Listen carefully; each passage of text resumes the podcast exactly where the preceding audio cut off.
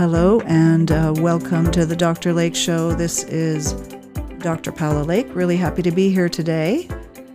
A beautiful day here in uh, British Columbia, Nanaimo.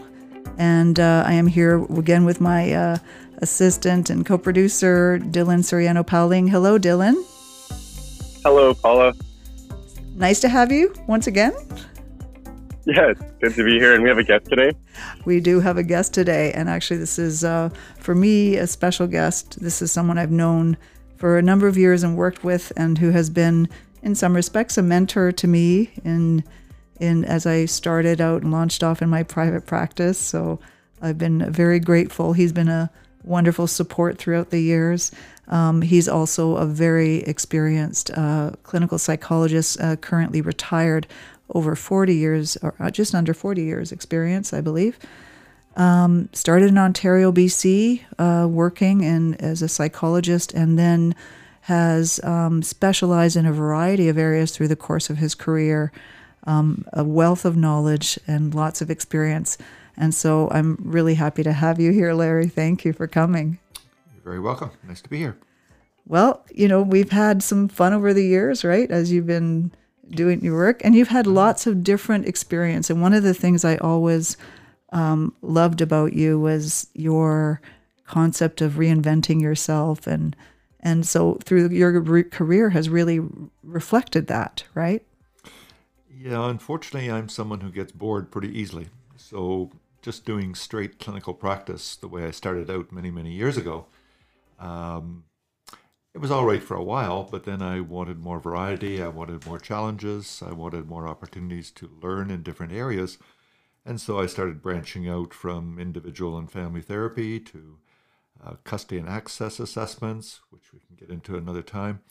Um, looking at different populations that I could serve, such as uh, people with uh, high trauma uh, symptoms, all of which provided learning opportunities for me and an opportunity to expand my practice and get into different things and keep me interested. And you even did some some of your own uh, uh, other ventures. You went into real estate. You explored other dimensions. So you really practiced a lot of the of the work that you did. Was you really made the best effort to model all that you were teaching? Really, I tried to. Um, I've even in my past made a couple of videos, um, one of which I helped co-write. Um, so yeah, we tried. I tried to use my skills in different ways, and um, some ways were educational, trying to mm-hmm. educate public about different things. Um, some were, as I say, applied primarily to my clinical practice. Um, but I was always interested in learning more, and uh, as, as, you know, towards the end of my practice, I was developing uh, new clinical procedures for dealing with trauma, which were very effective. Mm-hmm. some of which I've, I've taught to other people. And I tried also to be there to help other psychologists who were building their own practices and used to receive phone calls over the years. Um, how do I do this? How do I expand? What do I do about this? So am, am, am I one of those people? Uh, we've had some conversations and some interesting challenges. yes. Well, one of the things I've always talked about, even in my radio or doing show, is you know we got to find mentors and you know uh, find people that that have something that you know that they can share with you. And and that's how we grow right? We grow through meeting with people that such as yourself who has a lot of experience and, and guidance. And you have a, always an inspirational message that's i've always appreciated. Well i think too it's generally recognized that if you want to learn something new having a mentor is one of the fastest and most efficient way of doing that Yes. Because that way you don't have to go and do all the research and try uh. and incorporate what what it's all about and make sense of it all. You've got someone you can actually talk to. Yes. And those interactions are, I think, extremely useful. Yes. Very yes. valuable in helping people learn. Yeah, and and uh, you know, and I think that you've certainly been uh, one of those too many people that my sense in in your work um, and we have a number of topics that we had talked about maybe coming up with because there's, I think we could probably talk for a number of hours on different topics. Um, but we picked one in particular. I think it's kind of relevant to COVID because of all, all the changes that have we'll been happening. And it's also uh, a good follow up to um, to my previous show, which was really about loneliness, and it's irrelevant to that. Um, one of the things um, I, what we're talking about today uh, is about uh, relationships and and um, the meeting and the looking for the partner that would be considered suitable to you, um, and perhaps even how to choose and select and screen the partners that you uh, are looking for, uh, and some of the challenges uh, people have. And uh, this is something you and I have talked about, and I.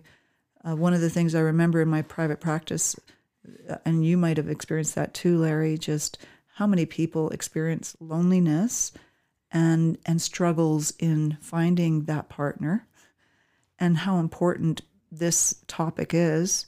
Um, you were talking uh, recently about the importance of relationships. Um, wondering if you could talk a little more from that. That what would you would you express with me about why do relationships? What relevance are they to our well being? Well, I think to really understand that, Paola, we have to go back to sort of the beginning of when we started to really look at relationships and what was important and and what were the differences between what we would like to have and what do we actually need in relationships. Mm-hmm. And for that, I go back to experiments that were done in the 40s and 50s and even into the 60s, which would never be allowed today, by the way, because they were simply too cruel Mm-hmm. um, on the participants, because the participants in these cases were, uh, to begin with, young rhesus monkeys, uh, which Harlow used, and then later people used actual uh, infant children, orphan children.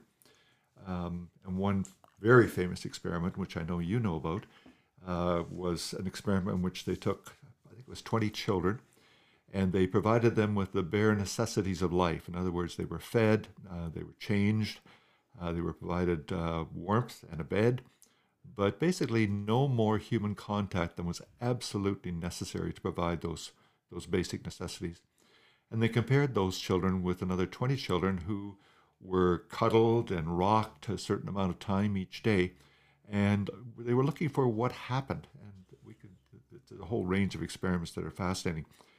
They had to stop that experiment because the children who were not receiving any touching, the cuddling and the rocking, started to die. Yeah. So that was a very clear indication that in human relationships, contact, whether it's touching or emotional, um, is very important for our emotional well being. And I think that we see that today uh, with COVID 19, and particularly in the long term care homes. The biggest complaint we hear being reported from the families and from the people in the care home is we're not getting any contact. It's all very well to talk. We can do it by Zoom, we can do it by phone, we can do it behind plexiglass windows, but we're missing the contact. Yeah. And some people have even gone so far as to say, fine, uh, we're keeping our elderly safe, but for what purpose? They're depressed, they're unhappy, uh, they're suicidal, uh, because they're missing that human contact that, my belief, is, is so is so very very valuable. This is one of the biggest challenges in this time, and so and and you know we we we've uh, and part of my discussion from the last show was that people feel um, that isolation on a, even a physical level. That this um, it's that feeling of something lacking that is a need, and and how it impacts our survival really. Um, so this is for me a really rele- relevant topic Um, the issue that I see, especially during COVID, is that um, how is is and not even be, even before COVID, and you might hear some scratching in the background. That is my lovely dog, who's uh, entertaining herself as we are doing a show. So um, just think of it as white noise in the background. but um, so choosing a partner um, and uh, there's issues that I see, and, and you've likely seen over the years around choosing a partner um, that people t- tend to have patterns. Hold, I, I, do, do you hear that noise? I do. Yes. Yes. Let me just see uh, if I can get Stella. So the name of my dog is Stella, and she's a major sweetheart. Uh, you might end up seeing her on Instagram. I have a few pictures of her, and she's contact. she's she's my uh, my partner in crime here as I'm doing this show. So um, there she goes. You see, I just had to bring her up for a minute. So is the issues around finding partners that are suitable, and there are things that we've talked about that we see as patterns of what people tend to do um, when they're looking for a partner. And I'm wondering if you could bring up some of those topics we've brought up. Okay, well, let's go back first of all to uh, what's the basis of a relationship. Um, and in my opinion, one of the biggest bases is support. And choosing a partner, um, whether it's a friend, whether it's an intimate partner, whether whatever, um, where you get the kind of support that you need and you give back the support that they need. And for this, we're, we're talking about healthy relationships, not dysfunctional relationships. That's a whole other topic mm-hmm. we could talk about. That's a season. That's a season, absolutely. okay, so the biggest problem I see, um, if I could just jump ahead a little bit, um, is people don't give enough thought to the kind of person that they want and need to have in their life. And the analogy I've used for years is people give more thought to going out and buying a new car than they do to the kind of person they would like to be to be with. Yes. And I've said to you before, you know, as we've talked, I said, when you go to buy a new vehicle, if you want a little energy efficient car, you don't start off looking at trucks. Yes. You know, you, you set up some criteria for yourself, whether you write them down or just in your mind, and that guides the search in terms of making the choice of what you're finally going to buy. Yes. But what I see people doing and have over the years is they give they don't really give any thought to what are the qualities of the person that I would like to be with. What what does this person need to have, whether they're male or female? Um, how do we fit together in terms of our beliefs and um, our views of the world and, and how we want to be in this relationship? You know, there's the old idea people when they're getting into a relationship they never talk about things like finances. Very important topic in any relationship as we both know. They never talk about sexuality. What do they expect in terms of their intimate relationship? They don't talk about um, core belief values. We used to call it religion but it really is broader than that. And and how do you view the world? And how what kind of partner do you need who's going to support you in those views and grow with you so that you can grow together in developing a, a very strong, healthy relationships. Um, and I think it's unfortunate, and we can talk a little bit later if you like about what I used to suggest to people um, mm-hmm. about how to overcome some of that. And to be honest with you, the people that did that, and when I was seeing them in my practice, usually did quite well. They, they made some really good choices and they found some really good people to be involved with. Well, and in fact, I have been utilizing some of those, and I, I can second that opinion that um, I find it really helpful.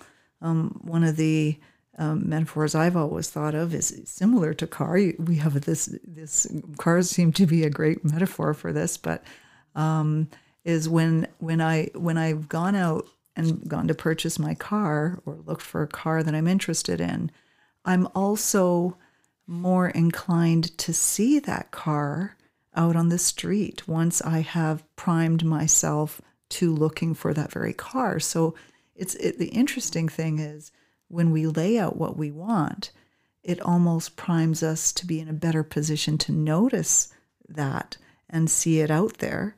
Um, it's kind of a, a way that the brain um, perce- perceives what we're looking for, right? And um, and as you know, there's been a lot written about what we call the law of attraction. Yes. That if we really focus very clearly on what it is that we want, we tend to attract that very thing into our life. And so, if I can just for a moment talk about the three lists that I used yes. to my clients to, yes. to do. There were there were three lists, and the first list was what are the qualities that are absolutely essential for this person to have in order for me to be interested in that person. And there usually weren't that many, you know, three, four, sometimes five or six or so. But I used to caution people, don't make the list too long because you'll you'll end up screening out everybody and there'll be nobody left. So you, you want to really look at your own core values and really understand what's important. For example, when I was looking for a partner, one of my criteria was always absolutely no smoking. Mm-hmm. You can be the most wonderful person in the world, the most intelligent, the most witty, the most beautiful, etc. But if you smoke, that It's was it. no-go. That, but you That was an automatic. you have so these when we're drawing that line, and this is something I think is really important, is that that line is actually really drawn, and I think I've I've talked with people sometimes who say, oh, I you know definitely don't want to be with uh, someone who drinks, but you know they're they're not always following through and so there you need to really sit with that and be really honest with yourself when you're writing those lists to examine whether you're going to actually follow through on that that's an important part of it right And and that's why that first list I, I used the term absolutely essential. yeah I'm not going to waver from this. I, and these lists, by the way, it's not something you sit down in five minutes, you scribble them out. I used to tell people, sit down, do the three lists, and I'll talk about the other two in a moment, and then mm-hmm. come back to them a week later mm-hmm. and see if there's any revisions. Come back to them two weeks later, see if there's revisions. Come back to them a month, because at the end, you want to have things on your list that really do reflect what's important to you. And the second list were things that were important but not critical. So um, I want someone who uh, tells the truth, for example. Yeah, we all give little white lies once in a while, but but basically someone who's honest, someone who's dependable. I can I can depend that they're going to be there for me. Um, and, and qualities like that, that that really contribute to a strong relationship, a healthy relationship. And the final list was things that would be nice, but they're really not that important. So maybe you have a preference for a blonde man, for example, but you meet somebody who's got all the other qualities that you're really looking for, but they're brunette or maybe even bald. yeah And so for sure that outweighs all of these minor things that yeah it's nice you know that that you might be initially attracted but then you go through your list in your mind and you you weed out. And as i mm-hmm. say if you go to a party and you have this list in your mind of what you've come up with you can very quickly determine who are the people you might be interested in getting to know and who are the people you really don't want to get to know. Mm-hmm. And it makes it very easy What, what, in my experience, because I, I've been probably doing vision and listings since I was really young, and and in my experience, that when when we've done that process enough times internally uh, with ourselves, we also get to have a really more automatic uh, reflect those, you know, the, because we've been primed with it. Sometimes um, I automatically notice that quality that I absolutely don't want to be with without even thinking about it because I've spent enough time internally processing that.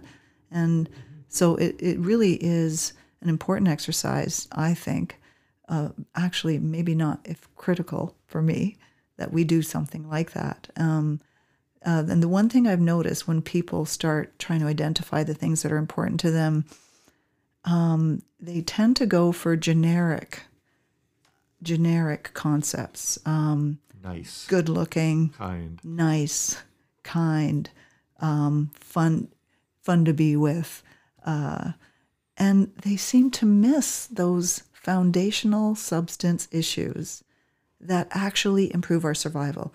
One of the things you and I have talked about is um, finances are one of the number one reasons that couples break up. Number one. And um, and when people think of money when they're looking at a partner, they're you know they might think someone with money or a steady job, but they might not be thinking about how are you managing money. Um, it's not really about how much you make. You can still destroy your life, right? Absolutely. Even if you're making a good income. Um, how do you cope in life? How do you cope with stress? Um, you know, uh, are are there destructive tendencies? And and when we're so vague and we make these generic terms, it's amazing how we overlook that, right? Well, there's very few times in our life that we're required to be specific. You know, we, we tend to live our life with these generic concepts, these vague concepts that everybody uses, and nobody really knows what they mean. And, you know, if you say to me, "I'd like to be with someone who's kind," I have no idea what that means. Yeah, I have a concept in my mind of what it means to Yeah. me to be with someone who's kind, completely. but that may be as black and white Yeah, to, when compared to what you need. Yeah. And so that's why these lists are so important that you be very, very specific, as specific as possible. And that's why it's important to take time to mm-hmm. really understand. Because what you're really doing, and as you can appreciate, mm-hmm. is you're really learning a lot more about yourself. Absolutely. Really being clear about yourself. Yes, it has to do with who you'd like to be with, a new partner, but it's really about you. It is really about you. Absolutely. Um, what happens? I don't know if you've run into this, but issues around self esteem. Um, people writing, getting clear on what they want, and then say, asking themselves whether they're worthy of it. That's a huge factor. It really is. And unfortunately, too many people get to that point and they decide, well, I'm probably not good enough for this kind of person, this ideal person that I've set out for myself. That's one option that they can mm-hmm. make decide to do. Another option is, okay, maybe I need to take a look at those areas in myself that I need to improve. Maybe that means going into therapy for for a period of time Yeah. and really learning more about myself and developing those characteristics that allow me then to accept someone who has the characteristics that I've identified into my life. You know, just because you don't have them now, as you know as a psychologist, it's uh, the whole th- idea of learning more about yourself is it allows you to grow and to change. These people that can say, you know, I'm, I can never change. Well, they've just negated your career and my career because that's that's what our careers are all about. Is That's, that's was what change we're about. Absolutely. you know Yeah. as you know the only people who can't change are those people who refuse to accept the fact that they they can Yeah, absolutely. Yeah. Yeah, you, you, your your result is guaranteed if you do nothing. absolutely So uh, b- best to do something different. I don't know if you have any thoughts, Dylan, on what we're talking about. That's been a big theme since I've met you. Um, that's really sunk in with me is that, yeah, if you want something to change in your life, you have to do something different to make a change. Um, that's been very helpful. It's really um, a crazy time to be talking about relationships, exploring relationships, because so much of it has changed. Yeah, Um, yeah, uh, it's really interesting hearing it from from your perspective. hmm Um, like, so one of the things that um, I'm finding very interesting is like the dynamic um, in trying to meet a partner during the like COVID era. Um, do you have any thoughts on that? Mm-hmm. well let's for a moment talk about the concept of romantic love yes, because that's such an overwhelming um, component but of- Larry, of it's in all the finding a relationship. movies and the news, and it, it- Oh, it's- absolutely, it's, it's, the absolutely. It's thing- just gonna we're going to walk into the room and we're going to be gobsmacked when we meet this wonderful person, and that's going to be it, and we're going to be happy for the rest of our life. Well, we all know that that's absolute nonsense. Yes, That's not yes. that's not reality at all. Um, but, and we can talk about this for a little bit, Paola. The idea of romantic love is valid in certain ways. Yes, You know, yeah. when we do meet someone who, for want of a better term, excites us or really attracts us, there's all kinds of changes that take place. Mm-hmm. Yes. Um, physiologically and biologically and emotionally. Um, and unfortunately, if we don't have a good idea of the kind of person we want to be with, those will overtake us and they will result in us making usually some very bad decisions Absolutely. or risky decisions. You know, and I know you and I have talked. You might want to talk a little bit more about because you've done more reading in that area than I have um, about kind of biological changes that take place in the body Huge. Yeah. and how long they really last in reality. Yes.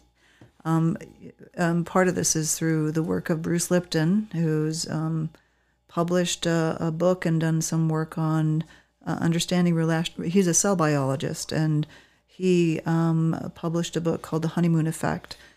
And uh, what I found really interesting about that conversation is when we experience falling in love or we experience that physical excitement, those endorphins, those whatever we want to call it, we are, as you mentioned, gobsmacked, and you walk into a room and see somebody and you say, That's the man I'm going to marry, or That's the woman that's going to be for me forever.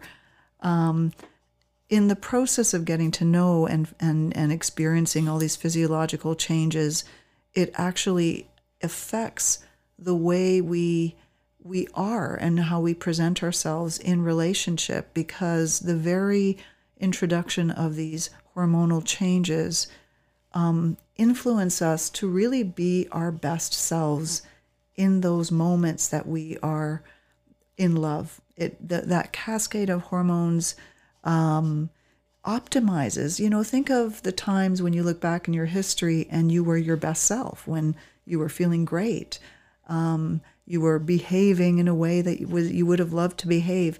When we are in that state of in love, it is easier to access that place again. And that's why it's so hard to make judgments in that moment because we literally filter out any um, red flags because the hormonal the the meeting of that person um, we tend to be our best selves and as the hormones and settles as all that falling in love process calms down um, our natural habitual state starts to show up. And I, I think i don't know whether he was suggesting eight months. It's, it could be a year. For however long that period lasts we really need to take time in in to really see who the re- real relationship is. I had a psychologist friend who'd she would always say after a period of time, um, let's say they've been together for a year, and suddenly the person starts acting out, and and she says, "Oh, okay, now that now the real relationship is showing up." So the, the real relationship we don't know necessarily right when we first meet somebody, and it, it's a process of taking time. Always, Yeah. and that's why in a healthy relationship, the communication is so important because it's going to happen to both parties. They're mm-hmm. both going to revert back to who they really are. They've been putting their best foot forward, as we say, or their perfect self forward, or presenting themselves as they would like themselves to be, but it's really not realistic. Mm-hmm. And you talked about red flags, and I I would contend that the red flags are always there Yeah. if we're looking for them. But Yeah, the reality is, in the first few months, we don't look for them or we ignore them. So you may go to a party and your partner you're with has one too many drinks, and you look at them and say, oh, "I thought you told me you didn't drink." Well, that was just that once. I'm sorry, I got carried away. Or, or you're driving down the road and the person who's driving gets cut off, and they they react quite strongly. I'm going to show him. I'm going to cut him off or her off or whatever. And you say, well, well, well wait, wait a minute, it wasn't that serious. Well, it was to me. It shows disrespect and Yeah. all that sort of thing. Yeah. Those are red flags. Those are I know. possible drinking red flags, possible anger red flags. Absolutely. Um, irritability uh, can be a, a, a problem with, with anger management. Yeah. So it's all these things that are there, but we tend to just overlook them and say, well, that's just once. You know, we've been together for two months. That hasn't happened before. So I'm, I'm just going to ignore that. Yeah. But later on, we start to see it come out more and more strongly, and it creates a problem. Well, which speaks to the idea that we need to observe what what someone is doing more than what someone is actually saying. Um, and I think sometimes we get seduced by the words, where for me, actions always reveal themselves more than what how someone might describe themselves. I've certainly known of people that have talked even about I'm in a transitional state. Um, I've always been like this in the past, but now I'm changing. Well, we need to sort of observe what they're actually doing more than what they're saying. And one of the traps we fall into because we might want a relationship that much is we want to believe what they say. We, we want to we want to believe it, right? And that get back to our own personal need at that particular point in our life. Yeah. You've probably heard this, which I heard many times in my practice. Well, you know, I didn't have a relationship, but all my friends did. And so I felt kind of left out and I really wanted to get into a relationship so I could fit in. Yeah. It's a- sort of the same idea of, well, all my friends are having babies, so I thought I better have a baby. you know, it's, it's it's ridiculous Yeah, uh, reason for doing that. Yeah. But you're right. We we tend to put our needs ahead of our better judgment. Yeah. And I go back again to saying if you don't have a clear understanding of what it is that you want, that's going to happen over and over again. Yeah. If I can just give you one example, uh, which I, I found fascinating, as you mentioned, I, I, I've been doing, or I did, custody and access for many, many years. And for the listeners who don't know what that is, it's when parents break up and they get into a big, terrible fight about who's going to have the kids and how much time and all the rest of it. And so part of what I would do when I was assessing those situations is I would do personality testing of the biological father, the biological mother, and often the new um, partners of each of them. And many times I would have somebody come back in my office and said, I, th- I think you got these results mixed up. I, I, I think what you've done is you did you mixed up my new partner with my ex because my new partner is not at all like my ex. And I Oh, would pull out funny. the psychological testing and I would look at and show them and say, look, with very minor variations, you're with someone exactly like you just left. Yeah. This person is, has the pal- pers- same personality as your ex. And they would just be astonished Yeah. because the tests weren't lying. Yeah. They were showing the person that they were really with.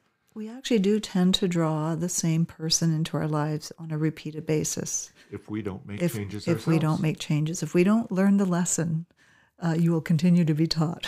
Exactly, exactly. And uh, we see that happening so often, Yeah. particularly with multiple marriages and multiple divorces. Absolutely. Um, I wanted to get back to Dylan's question as well is how do people manage in the dating world now that we're de- dealing with COVID? Um, do you have any thoughts about how we we navigate COVID and dating now that we have worries about our survival? Well, I would argue that we use the same techniques that were successful for us before. And let me explain what I mean by that. We all know about the different dating sites, Lavalife, uh, Yes. Match, etc., that are on the internet. Yes. And more and more people, because we can't go out and be involved in the activities that we used to be involved with, are turning to those sites to try and find someone or meet someone who they think might be someone they want to be with. Right. But think for a moment about how best to use those sites. If you just use the site to find someone who is attractive, witty, fun, someone you enjoy talking to, then you're not doing anything different than really you were doing 10 years ago before Absolutely. COVID when you were just attracted to the superficial characteristics or some of the characteristics of the person. But people who use those sites to meet someone and then engage in a conversation over a fairly long period of time. I'm talking about maybe several months before you even agree to meet with that person. Hmm. So you get to know the person, you get to talk to the person, you get to bring up topics. What, how do you feel about this? What's important to you in terms of this? Um, Take the time. take, the, time. Get to know the Absolutely. person, so that when you finally do meet them, you have a good idea of this person that you're meeting Yeah. yeah, meeting is a lot more interesting, a lot more enjoyable, but we have to work with what we have. And, and and when you do finally decide to meet, we can. And I have heard of people having social distancing dates. They go walk their dogs, or they meet at a park and just walk outside, just to get a sense of whether they connect. But like you said, um, I think you know one of the things I found amazing is I've actually known people who have still managed to get uh, find a partner or find someone of interest even during COVID. Um, and much like you said, they put themselves out there, took their time, um, and um, and in some cases even through um, activities and activities that you enjoy. Um, one point I want to bring up that I think is something I see a lot uh, that shows up, and I'm uh, curious about this, is um, the limiting beliefs. Um, and uh, you know, things I hear a lot of people say and the impact it has on their experience of dating and being single. And I'll tell you some of the phrases that I tend to hear, and you may have heard some of them too. Um, there's no good men out there. There's no good women out there. Um, I'm too old. Um, I'm too fat. Uh, it's tied to self esteem. But even on a generic level, people think they're talking about facts when I'm not sure that they are facts when they say there's no men out there or all the good men are taken. um, you know, and all the good men are taken. Someone might still have a sense of self worth. But a belief like that is inherently limiting. And I'm wondering if you can comment on that, what your thoughts are. Well, those beliefs come from so many different places. It's hard to really be specific. Mm-hmm. The kind of family you grow up in, um, the kind of parents you had, and the kind of relationship that your parents had, um, all have a huge impact on our beliefs about relationships. Mm-hmm. If your parents, for example, were involved in an abusive relationship, you may grow up to believe that all men are abusive, and I really have to be careful. Yeah. And that's going to really influence the kind of men that you allow yourself to look at. So if a man is assertive, appropriately assertive, um, and um, really uh, has a clear idea of what they want to achieve in life, you may perceive that as being aggressive and scary and run like heck. Yeah. Um, and instead choose someone who's very shy and, and backward and not capable of meeting your needs. We Yeah. look at what our friends do and we look at, at uh, their beliefs. And the, the influence of peer pressure in, in dating, as you know, is massive. Mm-hmm. You know, um, we've all heard stories about the high school sweetheart that every girl or every guy was after, and uh, the kind of how that influences the kind of person we tend to look for in, in, Yeah. in the future. Um, the uh, the impact of our friends' relationships can have a huge impact as well. Um, we watch what happens with their relationships. Were they successful? Were they not? If they were successful, what did we? What can we take away from that? What can we learn? And so all of these things come into play um, in terms of trying to understand and and uh, and believe that that's what Yeah. what we deserve. And we talked earlier about the effect of self-esteem, and I, I think that's huge. Yeah. But I think there's a lot of other cultural things as we've talked about. Well, and then all of the these beliefs get, let's say, put out there and, and conversed and talked about, and we all influence each other with these beliefs. And so sometimes I've literally think I've seen groups of people in a joint mutual state of hopeless depression based on common beliefs they're sharing about men or women and and you know the same id- idea you know um, uh, when I, I've heard a lot of people saying statements like "there's no men out there," or, "there's no women out there," um, is is the fact that um, we have a confirmation bias generally, and if if I am planting those thoughts in my mind, um, my behavior is going to change depending on my belief. Um, if I believe there's no good men out there, um, then I may just not go out and date, or I may be focusing. One thing I do is have people um, start to see something opposite from what they tend to say they see. So um, if they say all men are abusive, I will take time. I'll say, well, let's start to see and it'll be deliberate about seeing men that are not, because they they're the opposite exists. Um, so there's a bit of a confirmation bias, and especially if we're in a particular circle of people, um, and we assume that that circle of people represents all people, and we tend to overgeneralize. Well, that gets back to the idea too that our beliefs shape our perception of the world. Absolutely, they do. know, yeah. And that, that then leads to what I call the, the law of attraction. We Mm-hmm. to pull into our life only those things that are con- consistent with our beliefs. yeah. So you're right. We, we don't change our beliefs. Yeah. We're not going to see what's out there. And I've had in my practice, I'm sure you have too, men say, well, there's no good women out there. I mean, Nanaimo's too small, or there's Completely. no good men out there. You know, where can I go to meet a good man in Nanaimo? There's, they're all taken, sort of idea. Yeah. That's absolute nonsense. Yeah. You know, it's absolute nonsense. Well, the People question find is- each other in, Yeah. in little villages of several hundred people, and they Yeah. find someone and are very happy Yeah. because they're willing to look and, and see the characteristics, and they have a good idea of the kind of person they want to be with.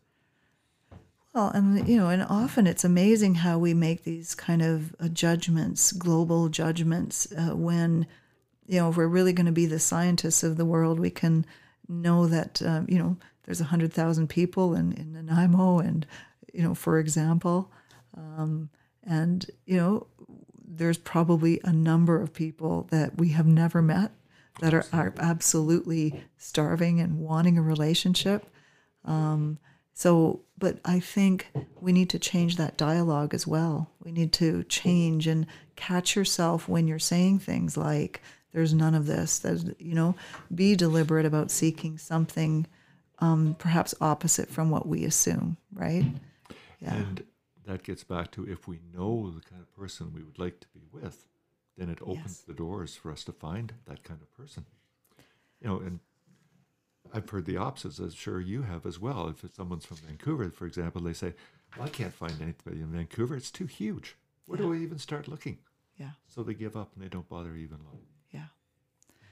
How, what do you suggest for people to do in working on changing their beliefs around, uh, you know, because I know it's it's when especially if it gets entrenched with a depression, those beliefs get really rigid and people get stuck in them and and then they feel like they're they act like they're in a desert and um, you know what do you suggest in changing some of those beliefs?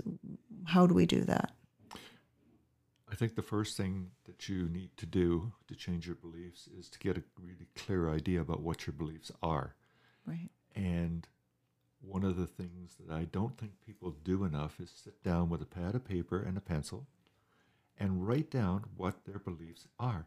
Mm-hmm. And I say write down rather than go to your computer. Yes. Because research has shown when you're writing, you, you're far more involved in the task of writing down what you're doing, what you what you believe, than going to computer and tapping on a few keys. Yeah. It has a totally different effect. It, it may, may seem strange, but it does. Well, amazing, right? And once we have a clear idea about what our beliefs are, then we can start looking at those beliefs and either by ourselves through you know um, trying to understand ourselves better, or with the help of a therapist, or maybe yeah. the help of some close friends, yeah. or even family members, really take a look and see are these beliefs true? Am yeah. I really fat?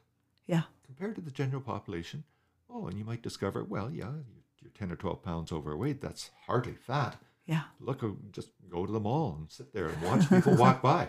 You'll see yeah. people who are really fat. And I'm not saying that's a bad thing. I'm just saying for yourself, take a real look honestly at yourself and see what it is that you really believe. Because then you can start to make some different choices. Yeah. And again, it comes back to choices.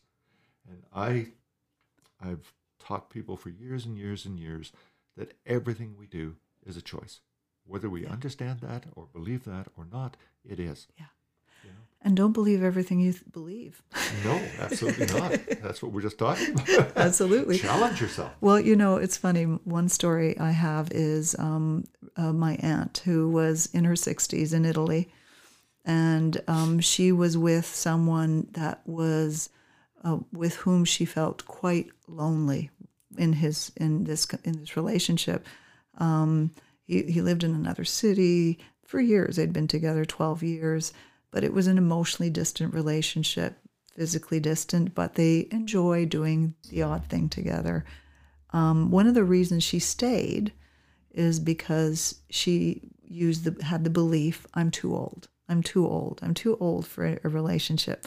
So uh, when I went to Italy and I met with her, um, she, I, she was quite in a negative place in this belief and led to her depression. And so we talked about it. And we talked about it. One, of my perspectives is we can be lonelier in a relationship sometimes that's unhealthy than we can on our own. Um, she did. She was in her 60s, a late 60s, left him, um, announced it to me. And before I knew it, she connected with uh, an agency that, that put people together based on criteria of what was important to them. And after maybe several dates, um, in her 70s, met this amazing man. And she's, I've never heard her laugh. It's been years now. She's as happy as can be. And I think we need to hold on to stories um, that are uh, that give us hope rather than stories that um, the, the, the stories that are give us um, hopelessness, right? That they make a difference. Yeah. Oh, absolutely. I totally agree. Just going back to a point you made about your aunt there, I think it's important for people also to recognize the difference between being alone versus being lonely. Yes. You can be alone and be very, very happy, Absolutely. very fulfilled, and and have a very active and challenging and interesting life, even though you're so-called alone. But you can also have many, many people in your life, as you say, and be in a relationship very and all lonely. the rest of it, and Absolutely. be incredibly lonely Yeah. because your Yeah. needs are not being met. Absolutely. So it's very important to, regardless, to to it's not really about just having a presence of a body and with us, but to have a connection um, Absolutely. and to create that connection. Um, eh, Dylan, do you, do you want to? Do you have any other questions, or do you want to add something? Um, yeah, I kind of um, thought of a sort of dilemma, like a hypothetical dilemma. Okay.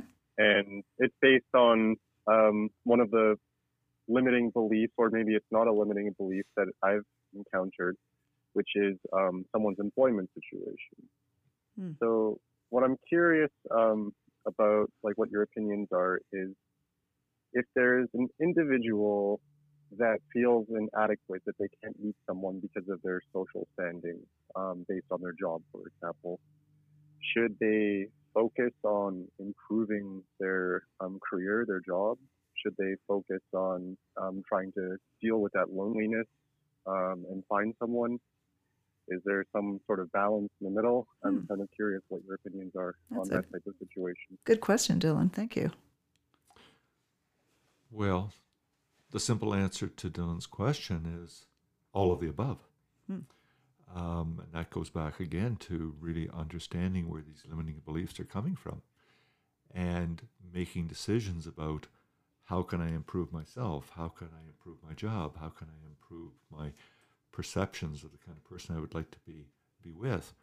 And the more we can make those kinds of changes, the better the possibility that we're going to find someone and our life is going to improve, or we'll find a better job and our life will improve, or we'll find different um, activities that lead us to become involved with different kinds of people that we enjoy more. So it's it's not just a single answer. I, th- I think it goes back again to really understanding ourselves and really being clear and most importantly being honest. Right. A lot of times these limiting beliefs are very comforting. Yeah. They keep us safe, so to speak. Yeah. Safe Absolutely. Mm-hmm. emotionally because we don't have to take risks. I'm not going to go out and try and meet someone because there's nobody out there. Well, what that really means is I'm not going to go out there and take a risk because I might get hurt. Yeah. And I've been hurt a couple of times already. Yeah. I don't like that feeling. So I'm going to do everything I can to avoid that. And I'm not going to try for that new job that's coming up, even though I'm pretty well qualified for it. And anybody looking at my qualification would say, yeah, you have a good shot at it. But they may not like me. Right. And with my self esteem the way it is, I'm not even going to try for it because I don't want to get rejected. Yeah. You know, limiting beliefs are, are horrible things and have major impacts on our lives. They life. have major impacts. And, you know, I think in response also to what Dylan is saying is, um, you know, I, I actually believe that as we start to do things, it, it really comes back down to our self esteem. Because if you're in a job situation and it impacts your sense of self worth, we're right back to self esteem and whether you feel worthy of someone. And um, I think the value in doing things for yourself that promote you to a place where you want to be is that it builds your confidence and self esteem and sense of worth. Um, so, again, I think you're doing it for yourself.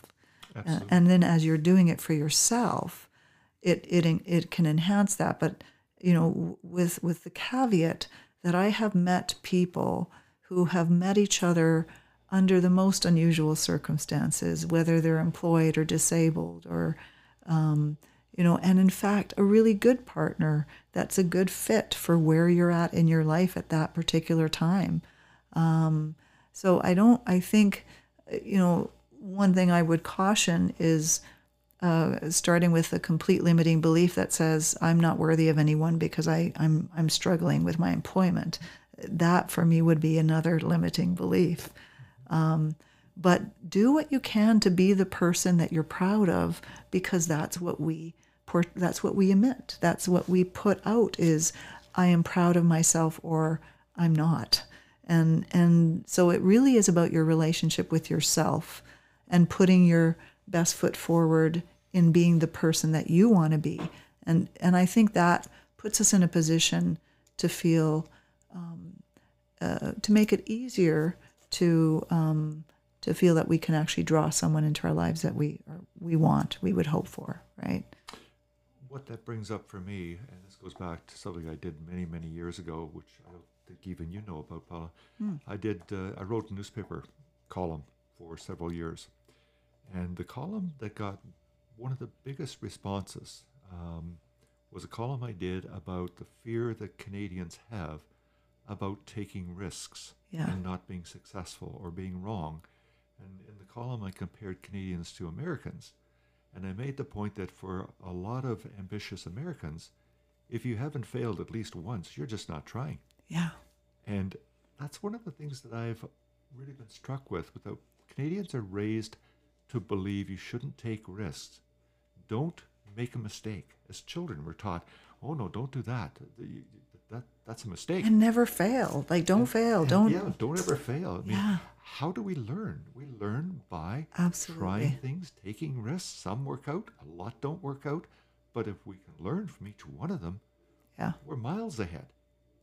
Well, if you uh, you you must have heard the um, this statement, paraphrasing, of course, but is that um, you know people who have experienced more success in their lives are also more likely to have had failures, and the red flag for me would be that you've never failed at all, and it, you know because it, we cannot venture in life without getting hurt or bruised or um, but we build uh, we build ourselves up so that we can prepare ourselves to put ourselves out there again. So to we in a way we embrace failure. We embrace the fact that it's not a reflection on us. It's a reflection of our courage, maybe. Absolutely, it's a positive thing. it's a, a positive thing. thing. Uh, reminds me of someone who was in my employee many many years ago, um, and this person and their partner had the way they described their life was no kids, no pets, no plants, no responsibilities whatsoever except to each other. Wow. And that's all they had was the two of them in their life, and they were happy with that, and there's nothing yeah. wrong with that. Yeah. But it was so incredibly limiting. Yeah. For them, but they couldn't see that because hmm. they felt safe. Yeah. And the other example I come up, uh, it, reminds me of, is uh, the most successful inventor in the history of the world was Thomas Edison. Hmm and you know the, the story about him inventing the light bulb and being asked why do you persist in this we have kerosene lamps they, they give us wonderful light and you keep doing these things then it doesn't work out and edison's response was something to the effect of i know but now i know 5000 ways this doesn't work i know it's it's you know and he persisted and he was successful yeah and i think there's a lot to be learned from those kinds of what you referred to a few minutes ago as inspirational yeah. stories yeah don't give up. If it's something that you know is important to you and yeah. it's, it's, not criminal and it doesn't have a negative effect on other people, don't give up. Keep yeah. on going. Don't let your past predict your future. Absolutely. Do not let your past predict your future. And I think the past is done and we always have um, a new way to start today. And I think that's a really important um, important piece to this, right? Is being able to um, uh, have the resilience to face uh, a risk and trust that there's something we can learn from each failure and then perhaps open up the doors to getting what we want and absolutely yeah um, you know and so many people have talked about success comes one step after you give up mm-hmm. you know tony robbins talks a lot about that in, in his tapes and things like that and CDs and mm-hmm. lots of other people have talked about that as well. That you get to a certain point and you think, well, there's really no use in continuing because this isn't going anywhere. Yeah. And if you just take another one or two or three steps, yeah, all of a sudden success yeah. is there. Yeah. So Dylan, thoughts? Um, it's really affirming to like see two doctors that have had a, a career um, tell me that it's okay to fail and it's actually good to do that it's part of the process because when you're going through those failures, um, it often doesn't like feel that way. You know, it feels like it's uh, like it's really hard and like it's uh, time time to give up. But yeah, yeah. and, well, and then we start to define ourselves by the failure. Um, I'm a failure. Maybe you know it becomes our identity, and I'm I'm like we actually are not failures. We fail at something does not make one a failure. Uh, you know, I, I, think think of failing at something as a um, kind of like a mistake. You know, um, I'm not defined by my mistakes. Uh, it's a sign that I'm keep trying. I, I keep having a, a joke, and I think I might have told you this one that uh, I want written on my epitaph. She died trying. Absolutely. but you know, this gets back again to the topic that we started out with, and we've sort of got around, gone around it in many different ways, but relationships. And what I'm referring to is, is choose your friends carefully. Yeah. Choose people that you admire. Choose mm. people who have the qualities that maybe you have some of them, maybe you would like to have more of them. Choose people who are risk takers, not in a stupid way, but in yes. a, a really logical, rational, makes sense kind of way. Yes. People who understand how important it is not to live your life totally safe all the time, yes. but rather to have some risk in your life, take chances, try for that new job, give that relationship a chance that looks like it may work out for you. Yeah. And if it doesn't, they're there to support you. Yeah. And that's really the true friends that you have. They're not the ones who say, I told you so. They're the ones who Absolutely. say, hey, good for you, Pers good for you for getting in there Absolutely. and trying. Absolutely. That's great. You know, that can't even be overstated, to be honest. I think that's probably uh, a critical life, getting through life uh, element that we need to have is those kinds of relationships that empower us. Um, I think sometimes we choose friendships because they're comfortable and we feel it's in alignment with that they're not. Um, I, I, guess let me give you an example. There was uh, an individual I had met once who was very reticent to hang out with people that he thought were above him.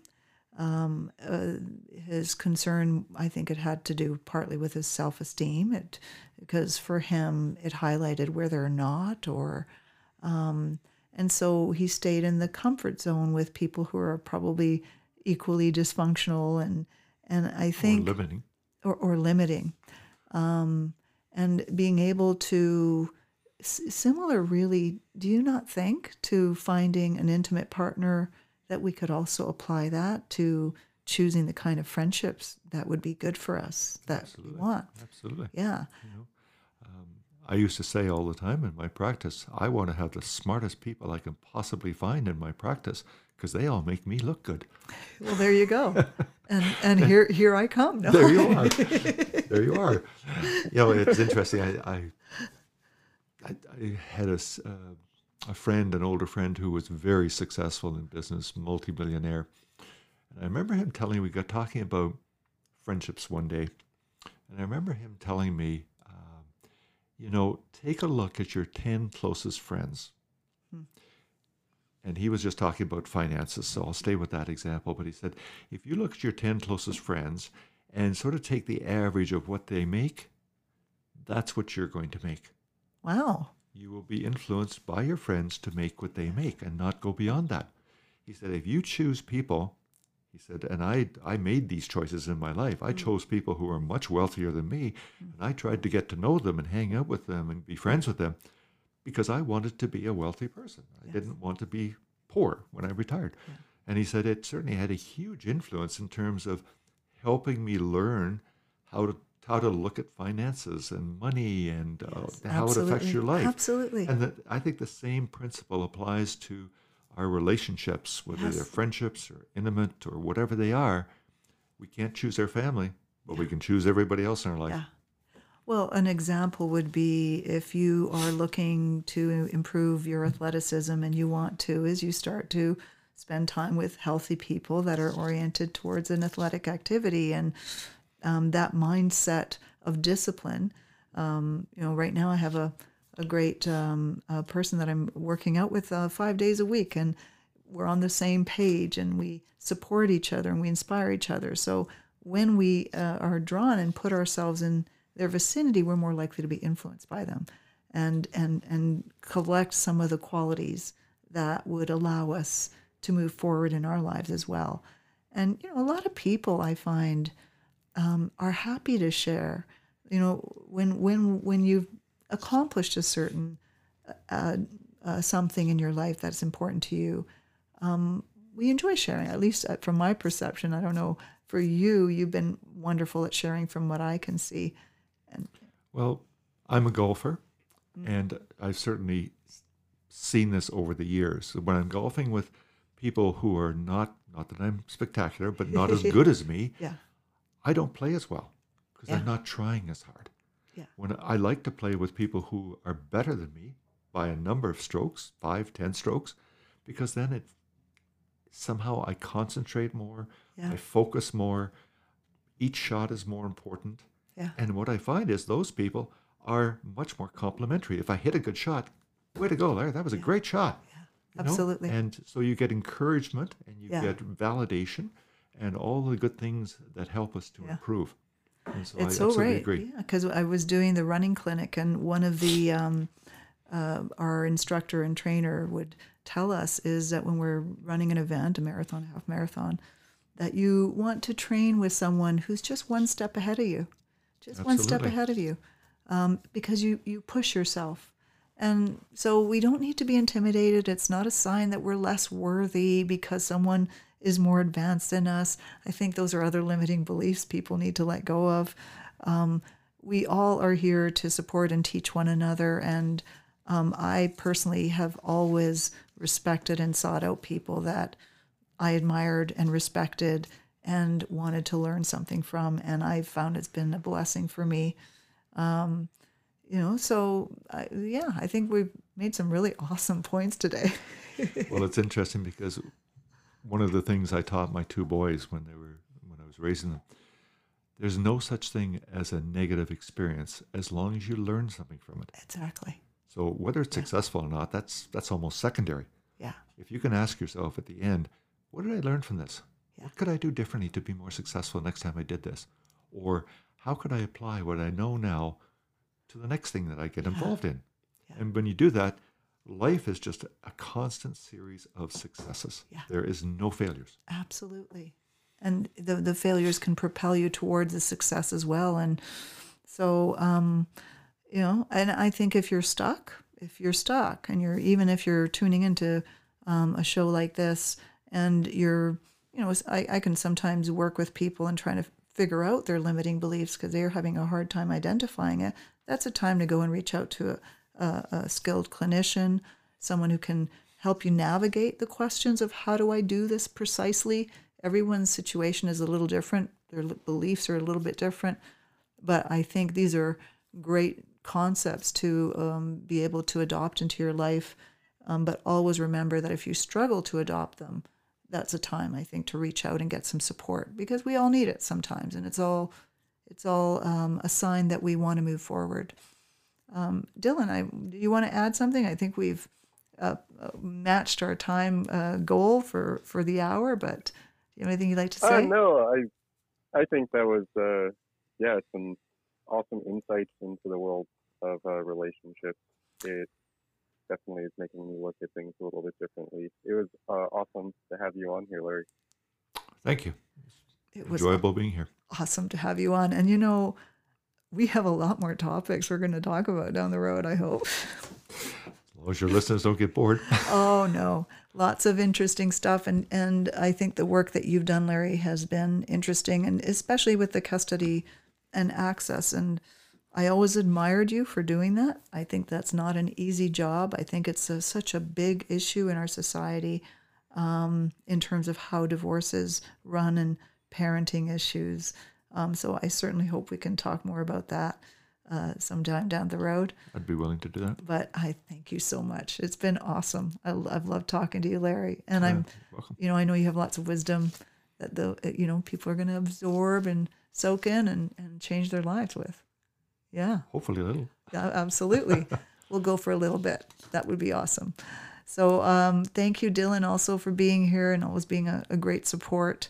Um, and I want to thank the listeners and wishing you all the best in in your efforts to connect with people and uh, bring some more closeness and relationships into your lives during take this. risks. take risks. Take risks during this challenging time. I'm sure you can accomplish it, and especially tuning into shows like this. Hopefully, this is of help. So, all the best to you all. Hope you're having yourselves a wonderful day today. Uh, it was a pleasure, and until next time, take good care.